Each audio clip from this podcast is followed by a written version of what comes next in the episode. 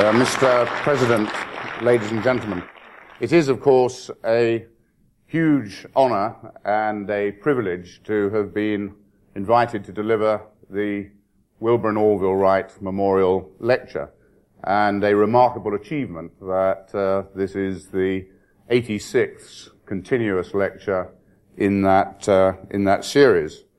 And we do, of course, honor here this evening the achievement of those two men who, uh, 94 years ago at Kitty Hawk, changed the course of history, uh, the future of the world, and uh, the lives of certainly all of us here present.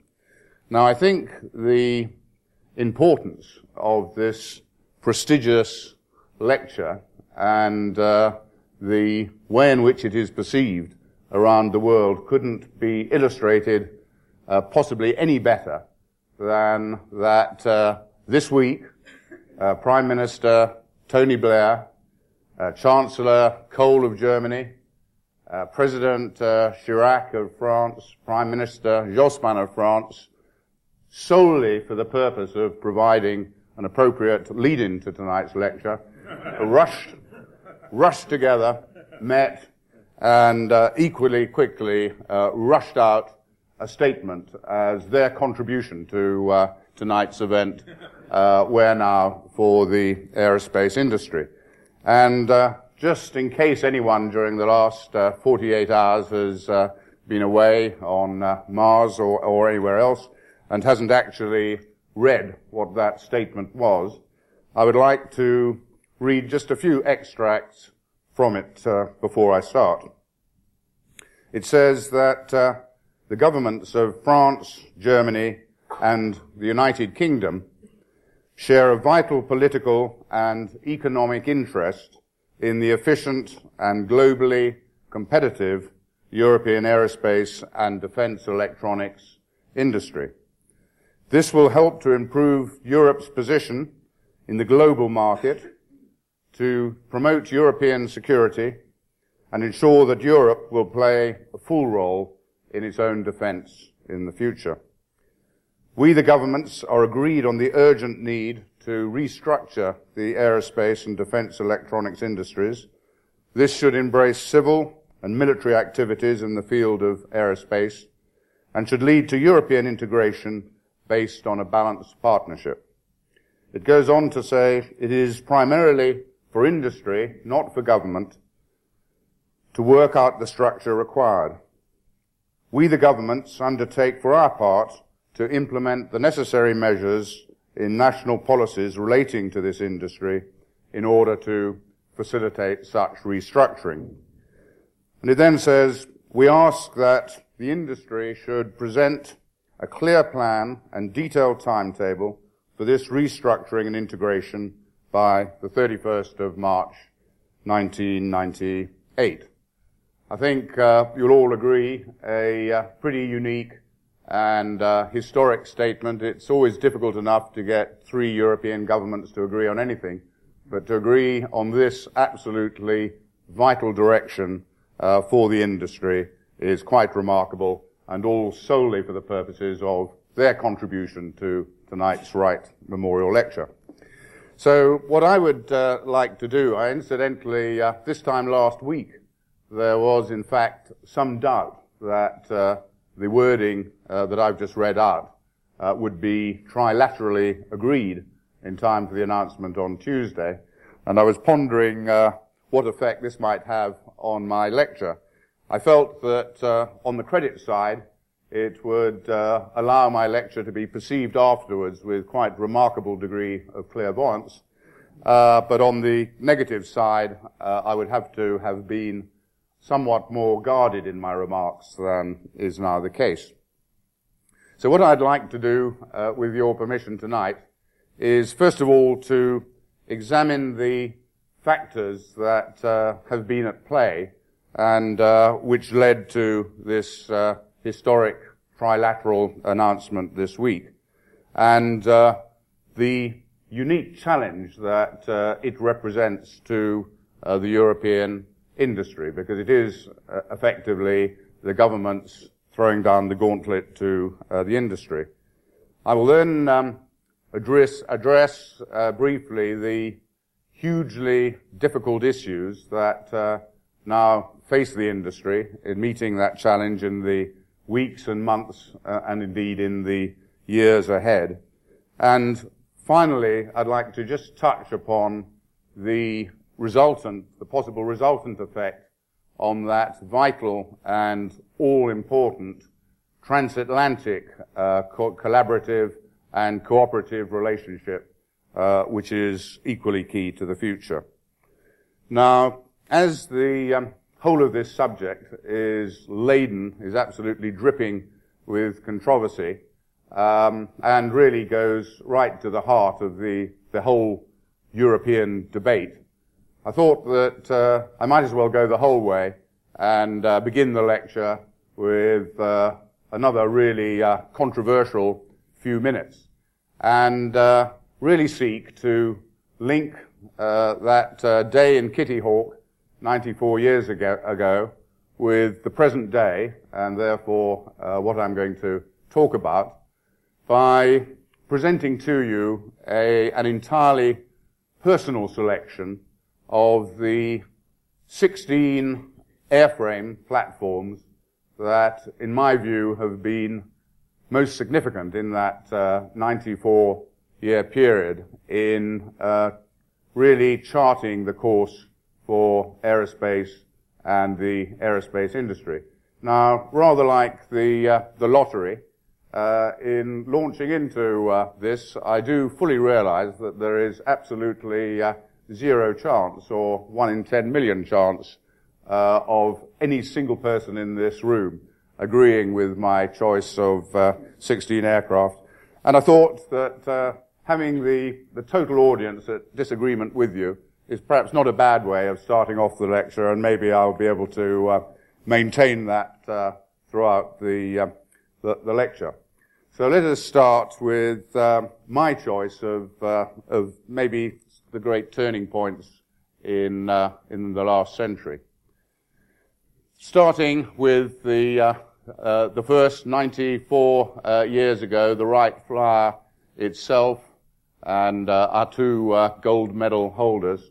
My next significant uh, aircraft is driven by the First World War and is the Sopwith Pup, Sopwith Camel, which together with the Fokker triplane really created the concept of dogfighting in aerial combat. For my next aircraft, I have to wait to the 1930s and uh, the Douglas DC-3 Dakota in the war, the world's first successful all-metal aircraft uh, monoplane, which started many of today's airlines after the war. Then came the war, and uh, the first successful monoplane fighter, the Hawker Hurricane, developed from the Fury, which together with the great Rolls-Royce Merlin engine, influenced the outcome more than any other of the Battle of Britain and therefore history. The de Havilland Mosquito pioneered the concept of low-level, high-speed, two-seat strike aircraft. And it was stealthy, uh, built from nature's composite, plywood. And then the, uh, the Messerschmitt 262, the world's first combat jet aircraft, which very fortunately Hitler completely uh, misunderstood, thought it was a bomber, when really it was an outstanding fighter. The Boeing B-17, not just for its contribution to daylight bombing, but because with over 8,000 built, it really was the foundation of the Boeing company of today, which has had such influence. After the war, the F-86 Sabre, one of the great fighters of all time, first supersonic jet fighter in a dive, the one that proved that dogfighting was as applicable to jet, the jet age as was, uh, it was to the First World War. The Boeing B-47 pioneered the concept of high aspect ratio swept wings and podded engines on large aircraft, followed by all subsequent successful large aircraft. Of course, no list would be complete without the de Havilland Comet. I'm delighted John Cunningham's here to, tonight, which pioneered jet travel, quiet, smooth, reliable, and led on to perhaps the most influential airliner uh, of all time, the airliner that shrunk the globe, the 707, developed, I should hasten to add, from the military KC-135 program. A lot of these are all military derivatives. On my list, uh, next, the Harrier has to come as the aircraft which has demonstrated that VTOL is practical in military operations and combat and will lead on to JSF uh, and other vertical takeoff aircraft. The Boeing B747, massive breakthrough in ultra long range, wide bodied transport. I've slept 42 nights on a 747 this year alone, uh, a month and a half. Concorde has to be on the list, pioneered supersonic travel, proved that it is safe, reliable, and regular, and will lead to great things, I know, in the next century. On my list, A300 and A310 not only pioneered the concept of wide-bodied twins that proved that European collaboration can be commercially highly successful, and look what Airbus has done since. The F-16, the world's first real fly-by-wire aircraft to enter service, has sold around the world through the concept of offset, license production, and assembly.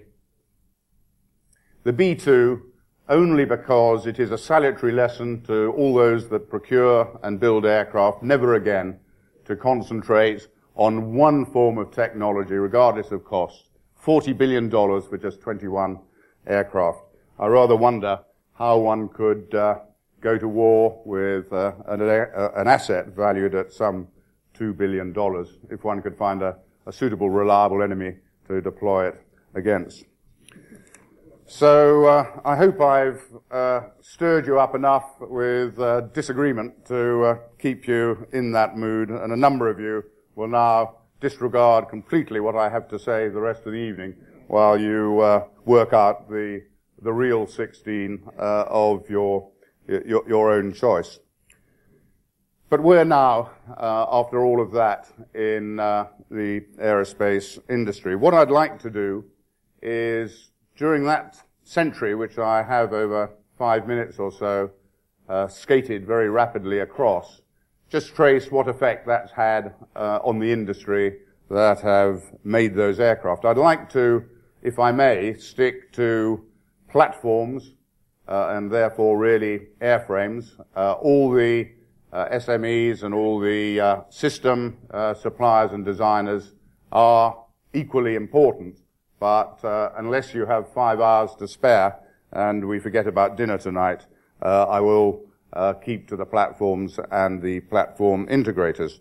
So let us look at uh, the United Kingdom first. Here is really uh, what has been happening during that time. Uh, you see on the left the list of companies that had developed during the pre-war phase, First World War and post-World War and many of the uh, the famous names, uh, the Vickers of Vimy fame, the, the Super, Supermarine of uh, Schneider Trophy and Spitfire fame, Bristol right back to First World War, Bristol fighters, Bulldogs, uh, and, and, into the Blenheims and Beaufighters. English Electric right back at the beginnings, the English Electric Wren, one of the very early aircraft in uh, in history. Sopwith becoming Hawker uh, and moving on. The great de Havilland Company, one of the, uh, the, the, pioneers of the world in inventiveness uh, and conceptual development. Avros, Armstrong Whitworth, Handley Page, and, uh, and Westland. By 1970s, driven, of course, by uh, all those pressures that we have now become so familiar with, the uh, reduced procurement budgets, uh, particularly on defense, and I will return to that, uh, the hugely increasing launch costs as uh, technology developed had resulted uh, in a reduction, a rationalization, a restructuring down to uh, just those six companies that you see there, uh, British Aircraft Corporation, BAC, Hawker Siddeley, Scottish up at, um, at Prestwick, Shorts by that time, of course, over in, in Belfast, Handley Page, and Westland. And then, of course, with the formation of British Aerospace in 1977, uh, the rationalization down to just just two platform airframe uh, builders in this country. Um, Short Brothers, uh, purchased by Bombardier in Canada, and Handley Page, uh, the great company of history, uh, could not actually lift its eyes away from the past and look into the future uh, and paid the, the, the, ultimate penalty. So that's what happened in the United Kingdom. Uh, let's move uh, across onto uh, continental Europe and look at uh, what happened in, in Germany and Holland. And as you can see, a very similar story. A lot of those great names, Fokker from the Netherlands, uh, First World War, Second uh, World War, uh, and all that they did in uh, civil aircraft. Uh, the Heinkels, the um, Junkers, Messerschmitt, Dornier, down now uh, to one DASA. rationalization of ten companies down to one. looking just across the channel, a similar story, and you're beginning to see that the name of the game is uh, you need to have less boxes on the right of the picture than on the left. Uh, now down to uh, Aerospatiale and Dassault in France, and I suppose it would not take uh, the brains of a rocket scientist uh, to predict that uh, eventually uh, those will move together into one. And then looking across the Atlantic, in the United States, the huge, that the massive home market created a large number on the left of great uh, large companies and famous names. Douglas, uh, you saw an example of earlier on film, uh, McDonnell Douglas, Boeing I've mentioned and delighted that Ron Woodard is here tonight. Um, Lockheed, Glenn Martin, Chance Vought, Northrop Grumman, Hughes, and so on. Uh, and then, over the last 10 years, the, and, and, you'll see many of those, in fact, the majority of those companies are largely derived uh, and supported and sustained by uh, defense. In the last uh, 10 years, however, there has been no less than a 65% reduction in the United States uh, defense procurement uh, budgets. And this led in um, 1993 to the famous uh, William Perry Last Supper for the heads of uh, many of those companies. And this in turn triggered uh, the picture that you see with massive uh, and amazingly rapid rationalization of the U.S. industry. So that's the picture that we're all very familiar with, and in fact, uh, massive rationalization and restructuring in a in an identical manner has clearly taken place in all four of the nations, uh, the, the great uh, aerospace producing nations in the world. So now let's look, but all nationally. Now let's look at the resultant size of those companies uh, which I have listed. And as you know, and this is in uh, annual turnover in billions of dollars, as you know, and I think you can see uh, pretty graphically illustrated here, uh, aerospace is now dominated by three massive, three mega US businesses. The, and this is commercial and defense combined. The Boeing turnover is nearly five times that of the largest European aerospace companies, uh, British Aerospace and Aerospatiale, and Lockheed's some three times higher than uh, the major European aerospace uh, suppliers. Now, some four and a half years ago, uh, I was privileged to be invited to stand here and deliver the Brabazon lecture on uh, the future of uh, commercial aerospace in the world. And in that uh, lecture, I used simple mathematics to demonstrate what I felt was going to happen. And what I basically did was use the sales forecasts of unit types that were unanimously agreed in Europe and on the uh, other side of the Atlantic for each class of aircraft. And when you totaled them up, it was some 18,000 commercial aircraft were going to be sold over the next 20 years, which sounded a massive total. But I then broke those down into actual aircraft sectors, and the simple arithmetic I applied was to divide the predicted annual sales, which as I say, all companies had bought into and accepted, by the number of aircraft airframes pursuing those sales, uh, and also uh, assuming a minimum production rate that any company could uh, achieve and remain profitable and viable. And that um, very simple arith- arithmetic uh, produced the findings in, in that lecture. Uh, the first, which was pretty obvious, that of the uh, three producers of large aircraft, uh, one could not possibly survive. The market was only big enough for two, and uh, it didn't need too much clairvoyance to see uh, which one would not be the survivor. And indeed, Boeing and McDonnell Douglas are number are one company. Secondly, I looked further down into the smaller aircraft category, into the regional aircraft, and showed that in the 100 seat jet market, in fact, the annual sales were barely sufficient for one type, one company, uh, let alone two. And I made the very simple prediction uh, then four and a half years ago that either Fokker or Avro had to go. I wasn't uh, brave enough to uh, forecast which one, uh, and as uh, fate has had it, it was Fokker. And thirdly, I looked further down the scale at the large turboprop side, and uh, again, by uh, simple mathematics, predicted that uh, of the five main producers of turboprops of 50 seat and above, no less than three had to go. otherwise, no one could make money. And indeed, British Aerospace, Fokker, and more recently Saab have all taken the decision to vacate the turboprop market.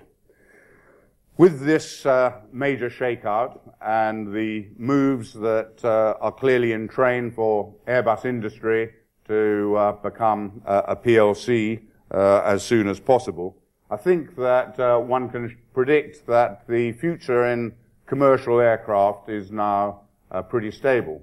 Boeing and Airbus will continue to compete and will be the only competitors and once the 3XX is launched, which I see as inevitable as night follows day, but the sooner the better, uh, there is no reason why that market should not be uh, very evenly shared. Uh, moving down, uh, there is just 100-seater. Uh, uh, of course, at least one more will be launched, but the market is certainly not big enough for anyone, anyone after that. And all I would say to those in the market uh, below that, in, in the uh, turboprop category, that uh, I've noticed, and I dare say others have, that the jet age has arrived, and uh, that will, uh, in fact, uh, be throughout, in my, in my view, the whole of the market. It's not the best time in the world, I would have thought, to be launching new turboprop aircraft. So that's the civil side. For the rest of this evening, if I may, I will therefore concentrate solely on defense, because this is where the changes will take place and are required. And all through history, the, the 94 years that I've shown, uh, the changes have indeed been driven by defense, uh, largely, not the commercial business. So looking at the similar picture for defense, there you see it and uh, the names have changed a bit in terms of order, but the um, the solution um, or, or uh, the picture is actually the same. You can see that Lockheed Martin is nearly three times larger than the largest European defense company, British Aerospace. The uh, UK, France, and Germany do incidentally, between them, comprise 91% uh, of the European defense industry and therefore are the, the major players. So let's now look, if those are the sizes of the businesses, let's look at the respective procurement budgets which actually drive the success of those companies. Again, you see the massive dominance of procurement, defense procurement in the United States. Indeed, the average annual US procurement is more than four times larger than either the UK or France, the two European leaders. And even if you took all of the European procurement budgets and lumped those together, you see it would still be in Europe only half the, uh, the procurement budget of the United States. The situation in defense is therefore very clearly that uh, we have in Europe too many aerospace companies and businesses chasing too small a market. Exactly the same situation that I sought to uh, outline in uh, my Brabazon lecture of four and a half years ago. Perhaps this is shown even more graphically by this picture here. On the left, you see that there are just 14 major defense companies, and this is covering all of defense now, not just aerospace, land systems and sea systems, chasing a budget that averages around $60 billion per year. On the right, there are no less than 43 companies, and the right number of arrows is there, I promise you, so you needn't count them. Major European defense companies, three times more than the United States, chasing defense procurement budgets only fractionally over half the size.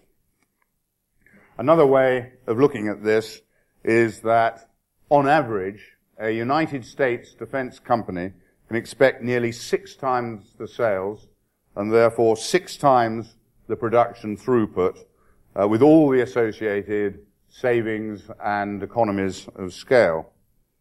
And this, perhaps more than any other picture, is the one that uh, has led to the three governments at least taking uh, a governmental position on what needs to be done about this uh, this situation uh, and asking for those plans for March the 31st.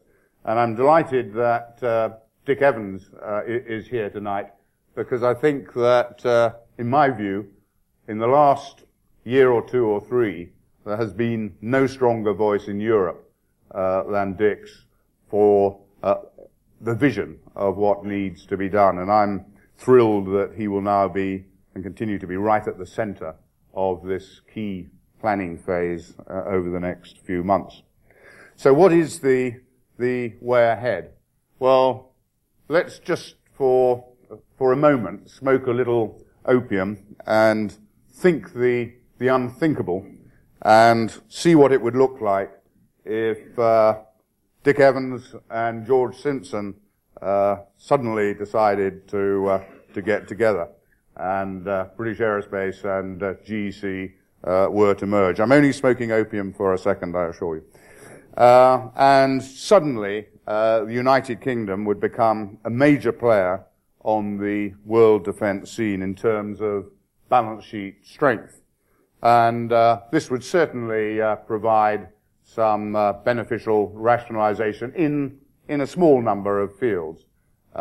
in the field of radar systems with British Aerospace's uh, pending acquisition of Siemens Plessey uh, and GEC's Marconi radar. In uh, command and control systems, where both British Aerospace and GEC have uh, command and, com- and control capability. And of course, it would provide huge economies of scale in management, in infrastructure, uh, in marketing, uh, and so on. But uh, it would, however, be largely a a vertical integration, and vertical integrations do not shake out surplus capacity.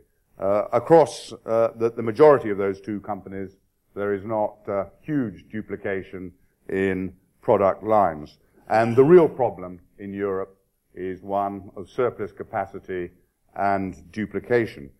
Whilst vertical integration in itself uh, is clearly uh, not wrong and has advantages. What is really required in Europe is horizontal integration, uh, horizontal integration that shakes out the excess surplus capacity of uh, internal European competition. And horizontal integration is, of course, the most powerful catalyst for eliminating those uh, surplus capacities uh, that do exist.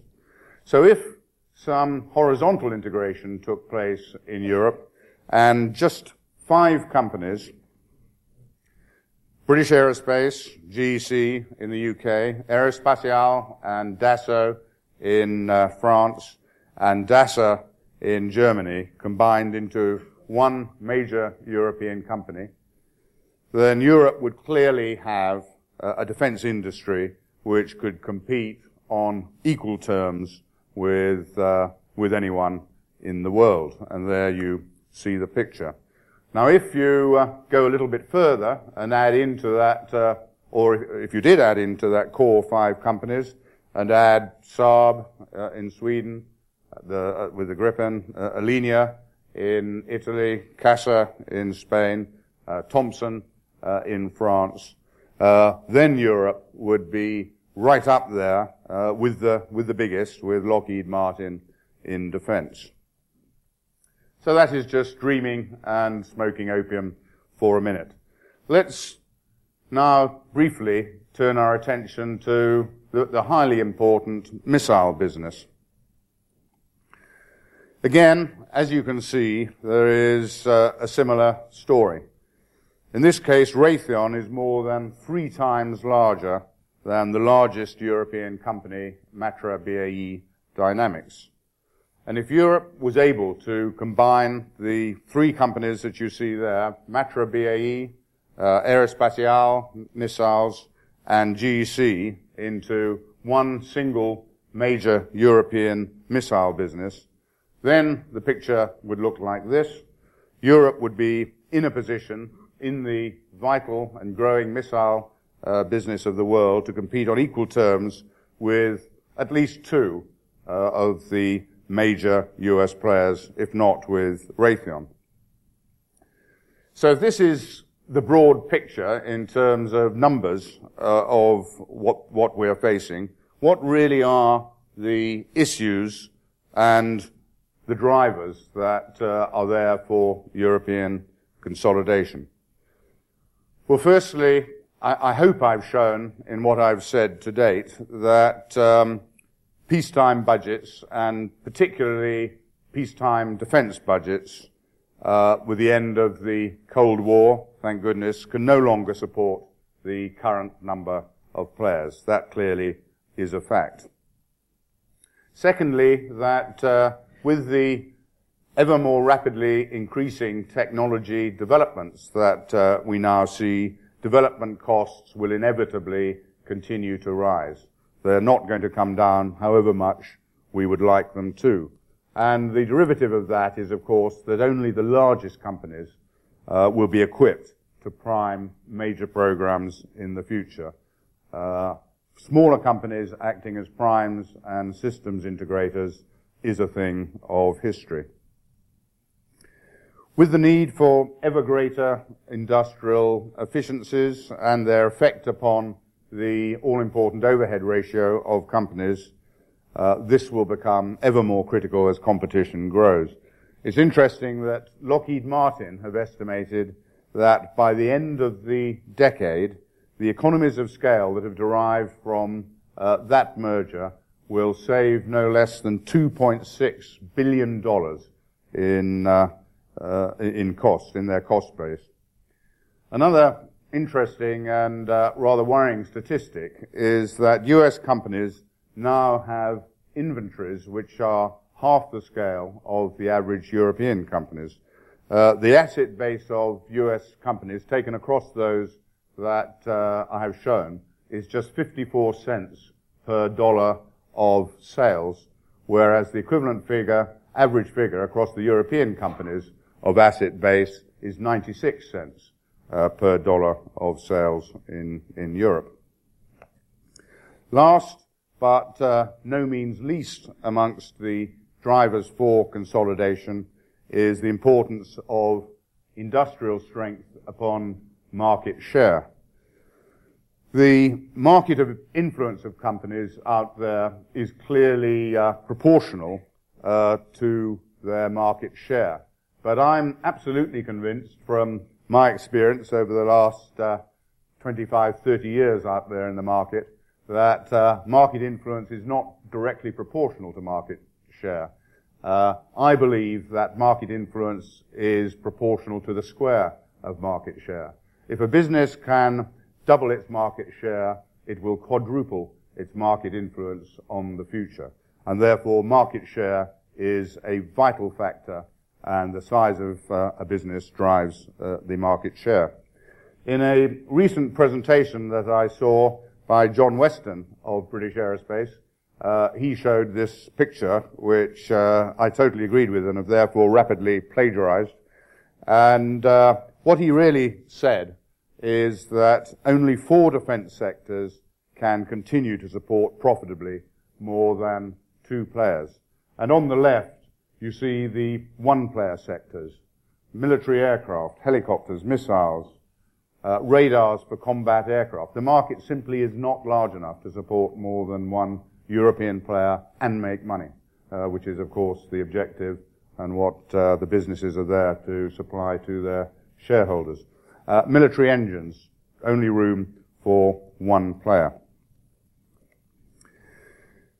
So why is it that uh, European consolidation has been so slow and uh, the United States consolidation has taken place at such uh, breakneck speed? Well, I would like to suggest a number of factors that uh, have been at play. It's certainly not that Europe is not good at collaboration. Europe actually leads the world in its collaborative skills. Uh, just look at um, Concorde, uh, a remarkable triumph for collaboration between France and uh, United Ki- Kingdom in terms of technology. And I believe that uh, the Concorde uh, really paved the way in teaching us how uh, collaboration should work. And I'm delighted that my old boss, Jean Pierson, is here tonight, surely one of the great figures in the whole of this century of aerospace development. And uh, Jean, uh, very nice to see you uh, again here. Not only have we collaborated on Concorde, look at all the other successful European collaborative programs. I've touched on Airbus, uh, a remarkable success story to show that uh, the British, the French, the Germans, and the Spanish can work together so successfully, not only technologically, but uh, in terms of commercial results. Jaguar, an Anglo-French collaborative program. Tornado, highly successful program, Britain, Germany, uh, and Italy. The Lynx, the world's most successful naval uh, helicopter, uh, an Anglo-French program. Eurofighter, the fighter of the future, Britain, Germany, Italy, Spain. Uh, onto the missile side, uh, the Anglo-French Storm Shadow, Matra BAE Dynamics, and so on. So we're actually remarkably good at collaboration. Uh, it's, it's not that. It's firstly that uh, you cannot really mix the uh, public and the private sectors. It's like seeking to mix oil and water. The, um, the pressures are totally different. In the private sector, of course, the pressures are for efficiency, for productivity, uh, for productivity, uh, for profitability, uh, for rationalization, for shaking out excesses, for uh, lean uh, companies. Uh, for public public-owned companies, the pressures are totally different. The pressures are political. The pressures are job preservation, and so on. they they are in conflict. This is one of the reasons we are not yet a totally privatized defense industry in Europe, and that has affected progress. Secondly, there have been national restrictions uh, upon foreign ownership in defense. Uh, in this country, uh, Dick Evans and Ralph Robins have been uh, publicly stating the importance of uh, removing these uh, ownership restrictions, and similar restrictions apply elsewhere in Europe. Thirdly, there is and has been the inevitable desire for national leadership of defense uh, re- programs. This uh, desire for leadership has remained intensely strong and intensely uh, competitive. Uh, national security is often quoted as the reason. I don't actually believe it. I believe the uh, real reason is uh, the status, the, the chauvinism of having leadership. The US, of course, has not had a uh, national status problem, a leadership problem in their rationalization. Fourthly, there is a um, difference of view as to whether industrial restructuring should be led by government policy or by commercial considerations. I think that uh, up to now, uh, Britain and France have represented uh, the different ends of the, the spectrum. Uh, in the UK, there has been a very hands-off approach to uh, future policy. In fact, uh, in previous government, the policy has been not to have a policy. And uh, in France, the approach has been extremely hands-on, with the government uh, really playing a huge role in dictating uh, the way ahead. I happen to believe that the optimum is somewhere halfway in between these two models. I believe government has to take uh, a lead and has to support strongly, but also that industry has to be allowed to make the commercial decisions that only they can. And I believe that the important statement of this week uh, is an excellent step in this direction of government uh, beginning to show leadership uh, and agreement. So what is the way ahead if that is the situation that uh, we face? Clearly, uh, the privatization program uh, has to be completed, and we here look across the channel uh, with hope and anticipation in that direction. Uh, the alternative, of course, would be in this European collaboration for uh, uh, uh an Anglo-German axis to uh, form the basis, and I think that would not be the, the, right way for us to kick off.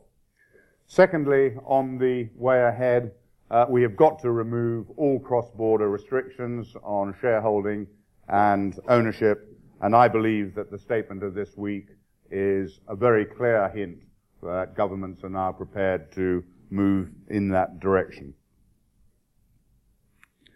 Thirdly, the shareholding uh, should be driven by industrial and commercial considerations, uh, not political considerations, not uh, national status, uh, not chauvinism, not national leadership. We should let uh, market forces apply in the ownership of the companies. Fourthly, uh, ever since time time began, uh, rationalization discussions between um, industrial leaders have often and frequently founded on the uh, the debate, the very important debate, as to who gets uh, which job uh, around the the board table, and of course, in particular, uh, who leads. Um, without that uh, preoccupation of nationality on the actual personnel leadership of these companies, the US have managed these issues uh, extremely successfully and elegantly. Although these issues have still been there in the United States when major companies come together, who, should be the president, who should be the CEO, uh, who doesn't get uh, a seat, uh, they are there, but the United States has managed to uh, finesse its way through it, and Europe must as well. Uh, there is no substitute, in my view, for having the best man for the job, uh, regardless of nationality. If consider if if this consolidation uh, I've been talking about is to be successful, clearly procurement is a key issue, and procurement is the one major tool that uh, government does hold. And uh, the larger the procurement contracts are, uh, the greater will be the um, uh, the throughput, obviously, of any industry. Large companies cannot survive on comparatively small orders and small production runs, and uh, these are the derivative of the fragmented procurement approach that we currently have in uh, in Europe. And let's not underestimate uh, the difficulties uh, OCCAR, the new armament agency, will seek to, uh, of course, to bring together best practices of procurement in UK, France, and Germany and Italy. But best practices alone do not represent uh, rationalization of uh, operational requirements. And rather than individual nations fighting for leadership in technology uh, in every sector, what we have to achieve is a European agreement on centers of excellence and the distribution of centers of excellence. No longer can we afford the duplication of those centers uh, of excellence. And finally, I think it's absolutely vital that any collaborative pro- programs should be product led uh, and not led by idealism. Success in the past has only been achieved when businesses come together to prosecute clearly identi- identified objectives and clearly identified portfolios of products. I think the most classic example of this is Airbus Industrie.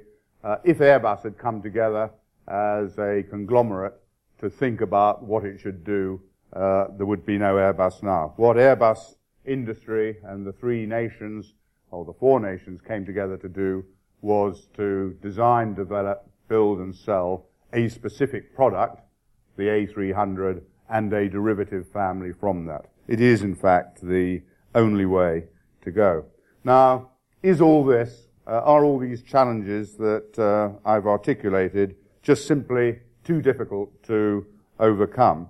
And should we instead bin all this, and should the recommendation on the uh, 31st of March to governments be that it's too difficult and what we ought to do is concentrate on building the transatlantic relationships that uh, we already have and uh, seek to put uh, Europe and the US together instead of Europe together first. Well, I believe there are a number of fundamental uh, problems which prevent this this approach. The first problem is, in fact, the very size of the United States market compared with the size of all the fragmented uh, European markets. And the size of this US market inevitably dictates that those major US defense companies who I've shown and whom we all know uh, will have leadership and will continue to have leadership of their national defense programs. Therefore, with a transatlantic attempted collaboration, uh, Europe would inevitably lose its capability to prime major programs would lose its systems integration capability uh, on major programs. Now, the United States is certainly pursuing a global strategy. The United States is not being parochial or insular. Uh, outstanding examples of that are such companies as uh, IBM and Microsoft. And of course, uh, Boeing itself is pursuing uh, an extremely uh, successful uh, globalization program through its supply chain. And Boeing aircraft have major components built in Japan, Italy, uh, and, and, increasingly in the future, uh, the United Kingdom. But the United States globalization is through, in fact, captive subcontractors and the, uh, the supply chain. Secondly, uh, the United States is, of course, the world's only remaining superpower. And with this comes the resultant independence uh, of foreign policy, which will be, and is important, of course, is maintained. The US would therefore find it politically totally unacceptable to, re- to rely upon foreign leadership of any of its national uh, defense equipment programs. Thirdly, the size of the US home market and the industrial strength of the resultant companies mean that collaboration international collaboration is not a prerequisite for access and market share in the international market, as it is for each of the individual European uh, programs. Now, I hasten to add that this is not to say that uh, I in any way am proposing a fortress Europe, or for that matter, a fortress United States. I believe that transatlantic cooperation and transatlantic partnership are absolutely vital ingredients for the development of industries in Europe and I believe industries in the United States. And we already have a number of extremely successful Anglo-US collaborative programs. I've mentioned Airbus. Interestingly, on average, Airbus aircraft across the range are 30% uh, US content. Uh, therefore, Airbus is not a a, a European collaborative program. It is a transatlantic uh, collaborative program. There are other highly successful examples. The, the Harrier, one of my 16 most influential aircraft uh, of the century, uh, became, in collaboration with McDonnell Douglas, uh, as it was at St. Louis, the AV-8A, and now the highly successful AV-8B. The um, Hawk uh, of British Aerospace is also the uh, T-45 of the then McDonnell Douglas, now Boeing, the uh, United States Navy trainer, and a highly successful program that is. And of course, let us not forget Rolls-Royce, the um, uh, the procurement and merger with Allison, a major, highly successful uh, transatlantic collaborative program. Looking into the future, there is the Nimrod 2000, the British Aerospace Boeing collaborative program, uh, which will be uh, highly successful and, of course, influential over the next uh, quarter century. And looking even further into the future, the JSF program, a vital international transatlantic collaborative program uh, featuring not just British Aerospace and Rolls-Royce in this country, but a host of vital systems uh, suppliers. The larger, I think the truth is that the larger and stronger the European industry uh, becomes, the more capable uh, of transatlantic collaboration we become in Europe, and indeed the more attractive uh, European industry becomes to the United States uh, mega companies. Uh, and therefore, these will become partnerships and collaborations more of equals than of unequals. And uh, partnerships and even marriages of unequals never tend to be a long-term success. I believe actually the future will not be one of Europe versus the United States. It will be Europe and the United States together serving the world market and indeed competing over the next 30 and 50 years with the rapidly developing tiger economies of the Asia Pacific and uh, not least with China. And as the only true transatlantic collaborator at the moment, the United Kingdom, I think that we in this country are in a crucial and absolutely unique position to lead this uh, transatlantic uh, collaboration. The United Kingdom can be the gateway for U.S. industry into Europe, into uh, continental Europe, and also the United Kingdom can be the gateway for continental Europe into the US, where uh, continental European countries uh, are not currently penetrating. We therefore have this vital responsibility and role of becoming the two-way gateway of the future. Now, finally, uh, briefly, I'd like to look at the thing that drives all of the future development of the programs that uh, these industries will be facing, which is the R&D budgets. It is an extremely serious issue. Today's programs that we've been talking about do actually, of course, result from research and development, research and technology, which took place 20 years ago, not what happened last year and the year before. And here you see the massive differential between the United States R&D budgets, annual budgets, and those of individual European companies uh, countries, I beg your pardon, which you can just see down along the, uh, the axis. Even if you combine all the European R&D budgets together, uh, you still see that the United States is spending more than three times that of combined Europe on research and development. And worse still, much of this European research and development money is wasted by duplication and triplication of effort. It is crazy that Europe should be developing two air superiority fighters, Eurofighter and Rafale. It can make no sense. It is crazy that uh, Europe should be developing three main battle tanks, the uh, Challenger in the United Kingdom, the Leopard in Germany, the Leclerc in France. The United States, with a far greater market, has just one main battle tank uh, manufacturer, Abrams. And so uh, the list goes on. Now, the advantages of a European approach to R&D is that if we did eliminate this duplication uh, and triplication, we would, of course, by def- definition, free up the resources uh, available to individual products. We would have pooled uh, rather than fragmented specialist expertise. We, uh, we would have all our experts working together on common programs instead of in duplication and in opposition uh, on competing programs. We could gain much synergy from combining the knowledge and the capability of our respective research centers instead of again having them uh, waste money by duplicating their efforts uh, carrying out similar levels of research.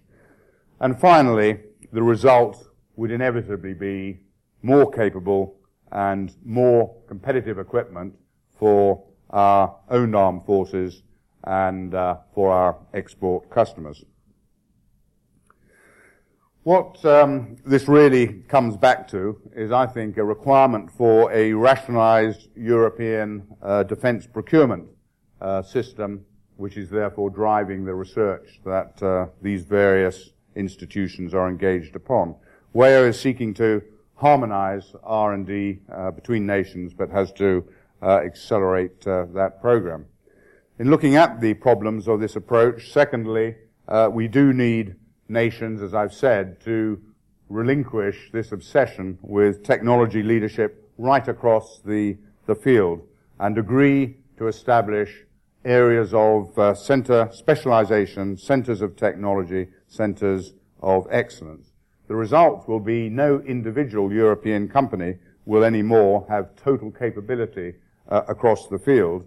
We would become highly interdependent uh, which would take a major cultural shift after hundreds of years of uh, defense autonomy and defense conflict. Thirdly, this does of course imply a considerable degree of shared uh, security, and that leads on to common foreign policy.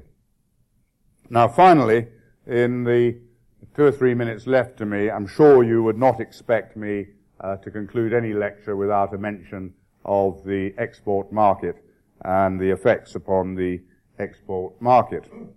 Here in the export market, you can see the dominance of the US with uh, United Kingdom. These figures for, were from 1992 to 1996, the last uh, five-year period. The United Kingdom lying second, and in 1996, uh, I'm pleased to say that uh, United Kingdom achieved some $8.3 billion worth of export orders, which represented 25% of the total world market. Not bad for a little island with less than 1% of the population of the globe and a defense industry a quarter of the size of that of uh, the United States. The statistic I like uh, even more is defense expo- exports uh, per capita of uh, employees in the defense industry in uh, the United Kingdom are three times higher than uh, exports per capita in the United States and five times higher than exports per capita in France. If, however, we did uh, consolidate uh, defense industry, there would be a much greater balance in defense export market share around the world and therefore, if you accept my thesis that uh, market influence is the square of market share, uh, a much greater balance of market influence. Ladies and gentlemen, I think that the announcement this week by uh, the governments of uh, Britain, uh, of France, and of Germany are certainly a very important step in the right direction but only a first and faltering step in the right direction. Uh, not yet the equivalent of the famous uh, William Perry Last Supper, but maybe perhaps uh, an invitation to attend the Last Supper and uh, perhaps a taste of uh, what might be on the menu for the hors d'oeuvre, if not the main course.